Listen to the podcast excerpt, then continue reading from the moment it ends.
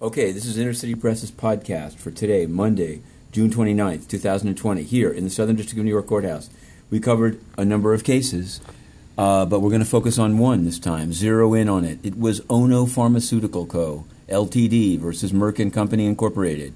There was a proceeding. It was held at 4 o'clock. Inner City Press called in to cover it, um, but soon found, identified itself, soon found that Merck was arguing that everything should be sealed, that they had bargained for arbitration, and that under the Supreme Court having granted cert in Schein, everything should be sealed.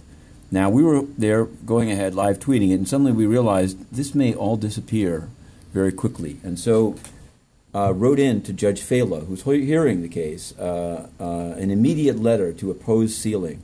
And believe it or not, although in mid proceeding, uh, before she ruled, Judge Failla said yes, Inner City Press, Matthew Lee had filed some opposition, but she felt that because because the Supreme Court um, is reviewing this very question, whether arbitrability should be considered only by arbitrators, and by implication, whether the sealing and confidentiality of materials should be up only to the arbitrators, that sealing would continue. I don't think it'll expand, but I still posted some pictures from the docket.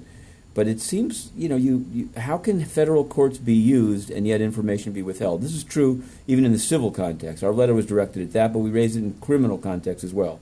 On the criminal front, we covered this morning the arraignment of Urooj Rahman in the uh, Molotov cocktail case. There's another one coming up July 17th, Samantha Shader. We also continue to knock on the UN's door about its sexploitation in Tel Aviv. You may have seen the video. Some 150,000 people have, but the UN just wants to block it. At least at the court, we can seek unsealing, and we will continue to. To be continued. Inner City Press, the two minute drill.